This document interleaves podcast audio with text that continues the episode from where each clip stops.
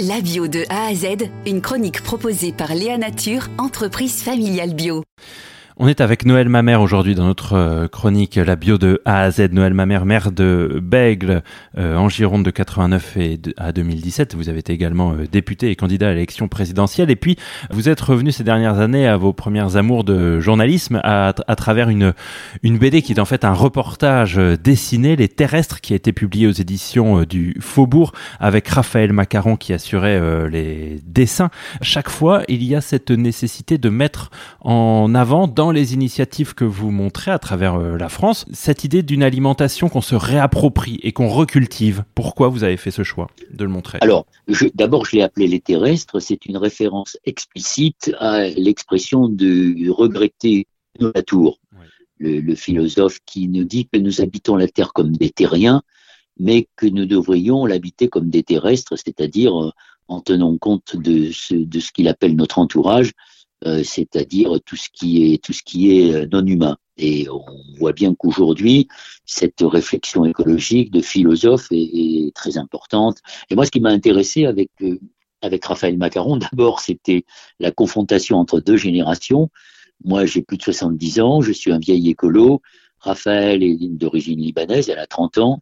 Elle n'est pas militante écolo, et je l'ai plongé euh, en quelque sorte tout habillé dans ces lieux que l'on considère que l'on appelle des lieux alternatifs et à commencer par Notre-Dame-des-Landes que je considère comme matricielle. C'est pas simplement une question d'alimentation, c'est une question d'organisation alternative mais qui pourrait devenir commune de, de, la société avec des expérimentations démocratiques. Ce sont, ce sont des lieux d'innovation en fait.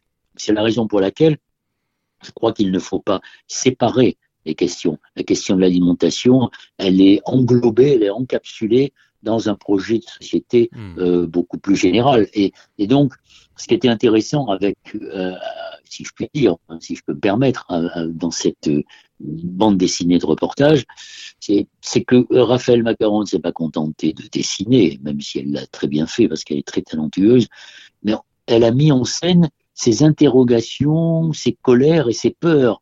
Par exemple, on voit du, début jusqu'à la fin des, enquêtes que nous menons cette interrogation lancinante euh, de Raphaël disant dit Noël, c'est la fin du monde et je n'arrête pas de lui répéter non, c'est pas la fin du monde, mais c'est la fin d'un monde.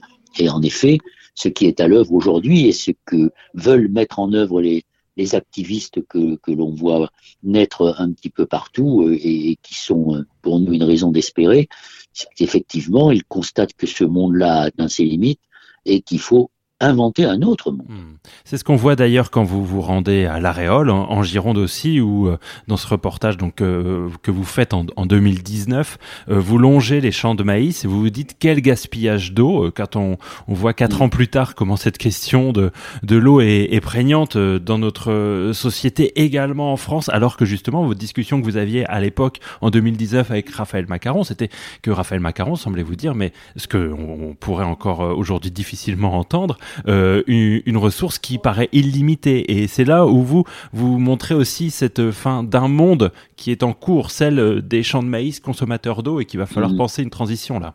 Oui, bien sûr, bien sûr. D'ailleurs, quand on regarde ces champs de maïs, ils ne sont pas faits pour nourrir les humains, mais pour nourrir le bétail. C'est ça le, le, problème auquel on est confronté aujourd'hui, c'est qu'on connaît tous les, tous les symptômes de, de, cette situation qui nous mène, qui est la plus punitive du monde, contrairement à ce que racontent les défenseurs du statu quo, ce qui est punitif, c'est le maintien de ce statu quo et non pas le projet écologiste. Et on constate que malheureusement, euh, il y a une asymétrie des forces et que pour l'instant, ceux qui sont les plus forts soutenus par les pouvoirs publics, ce sont ceux qui défendent ce statu quo qui est criminel et écocidaire. Eh bien, très bien. Merci beaucoup, Noël Mamère. Merci, merci à vous. Léa Nature, fabricant français de produits bio en alimentation et cosmétiques, bénéfique pour la santé et respectueux de la planète. Léanature.com